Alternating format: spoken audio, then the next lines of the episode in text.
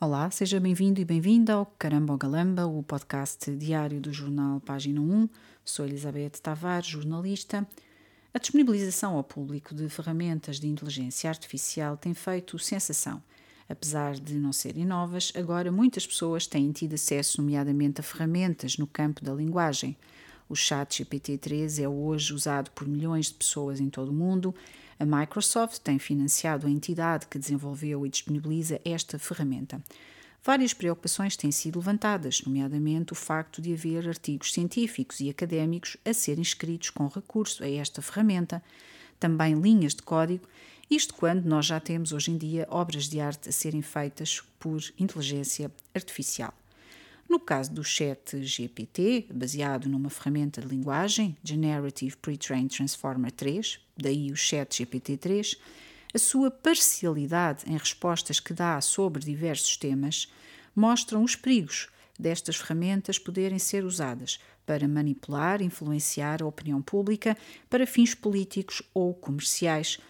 como aliás já acontece hoje com as redes sociais e também com grandes grupos de comunicação social. Recentemente, também o Google anunciou o lançamento da sua própria ferramenta de inteligência artificial e, portanto, é de esperar que muitas e muitas outras ferramentas e o contacto da população em geral com este tipo de ferramentas também vá aumentar.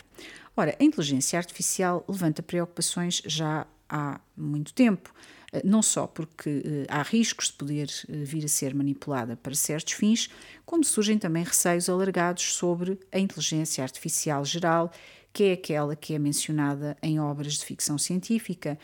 e em muitos filmes de ficção científica apocalípticos que todos conhecemos e que tem como último perigo a eliminação total dos seres humanos. Ora, em 2020, por exemplo, existiam mais de 70 um, projetos de eh, investigação em curso neste campo em quase 40 países. À medida que cresce o contacto com eh, ferramentas como o Chat GPT, também aumenta o número de pessoas que começa a refletir sobre os receios em torno da inteligência artificial e do seu impacto na humanidade. Eh, nomeadamente eh, em torno da evolução da inteligência artificial, se não houver mecanismos de controle eficazes, se é que é possível haver uh, mecanismos de controle eficazes no caso da inteligência artificial geral. Mesmo no campo da automação de armamento, com a utilização de drones e de aeronaves não tripuladas por humanos, já há uns anos que há vozes a alertar para os seus perigos e há, de facto, eh, acidentes que têm eh, ocorrido eh, devido à utilização deste tipo de armamento. Há também cientistas que há muitos anos têm lutado para que sejam banidos os chamados killer robots, ou os robôs assassinos para utilização em cenário de guerra ou conflito. Mas enquanto, enquanto crescem os perigos, também, como referi, começa a haver hum, uma maior consciência sobre as implicações para a humanidade eh, em torno do tema do advento da inteligência artificial. Em todo o caso, outras eh, coisas eh, devem preocupar-nos, como o crescente condicionamento e limitação de acesso à informação em grandes tecnológicas e nos grandes grupos de mídia. No caso, por exemplo, do chat GPT-3, tem imitado o comportamento a que temos assistido nas grandes redes sociais e em muito, em, grande parte dos mídia mainstream, um comportamento de uh, enviesamento da informação, parcialidade, falta de contexto, ausência de informação, uh, temas que nem sequer são abordados e que são escondidos da população, enfim, uh, há aqui preocupações porque este mesmo esta ferramenta de inteligência artificial já imita esse comportamento a que temos assistido.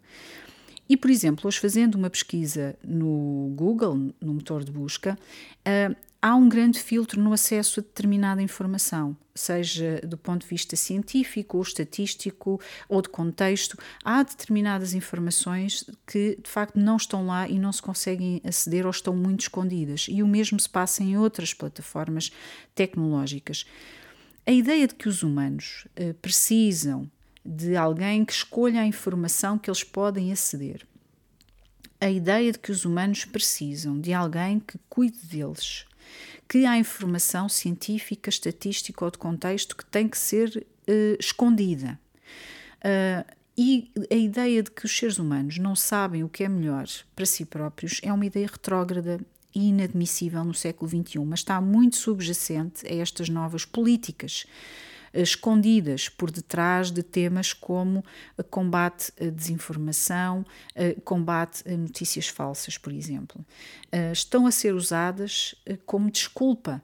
para tratar de facto os seres humanos desta forma que de facto não é humana. Se estas plataformas tecnológicas puderem usar ferramentas de inteligência artificial como têm de resto usado as redes sociais e motores de busca, aplicações, etc., muitos problemas sérios se levantarão também. É necessário, com urgência, repor uma visão mais humanista e amiga dos seres humanos no mundo. É preciso substituir e anular a ideia hoje vigente, em geral, de que os humanos são fracos, são doentes e precisam ser subjugados e, sobretudo, precisam ser reeducados. Esse tipo de mentalidade existiu antes, noutras épocas e regiões, e não acabou bem para a população em geral. A misantropia, o ódio pela espécie humana, a ideia de que o humano é imperfeito e fraco e precisa ser melhorado para sobreviver, é algo que precisa ser eliminado, ser substituído por uma visão mais humanista. Depois acresce ainda um outro perigo que tem surgido desde 2020 também e que é a ideia de que o ser humano tem de viver para sempre, tem de ser imortal. Instalou-se o medo da morte e uma ideia de que tudo vale a pena e tudo tem que ser feito para que eh, não haja morte.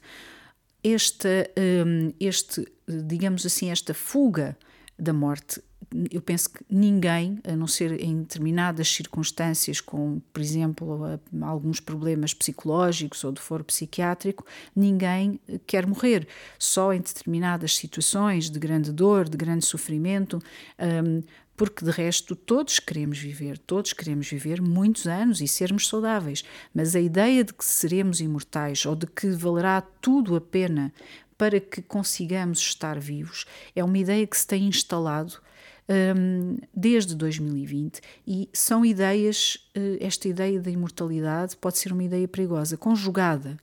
com este ódio crescente àquilo que é o ser humano, com este uh, crescente condicionalismo no acesso à informação, com o uso cada vez maior de ferramentas de inteligência artificial que também, no caso do ChatGPT, por exemplo, uma ferramenta de linguagem, vem imitar aquilo que já temos assistido nas redes sociais e em alguns grupos de mídia. É de facto uma conjugação de uma tempestade perfeita eh, de que pode levar eh, de facto a uma eliminação eh, daquilo que nós hoje consideramos o ser humano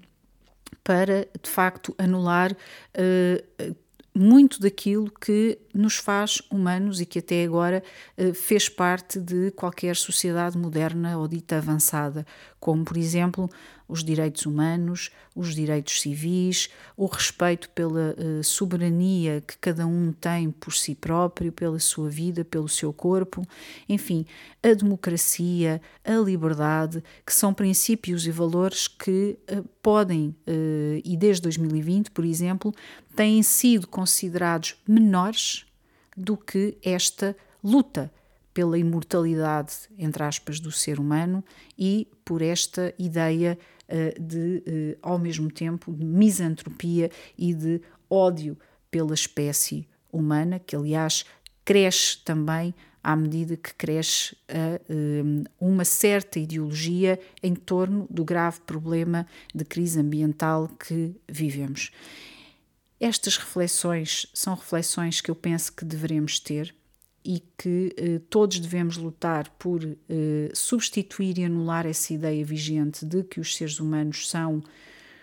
um, fracos e são doentes e precisam de alguém que tome conta deles, porque são ideias que não nos levarão a um bom caminho. E se nós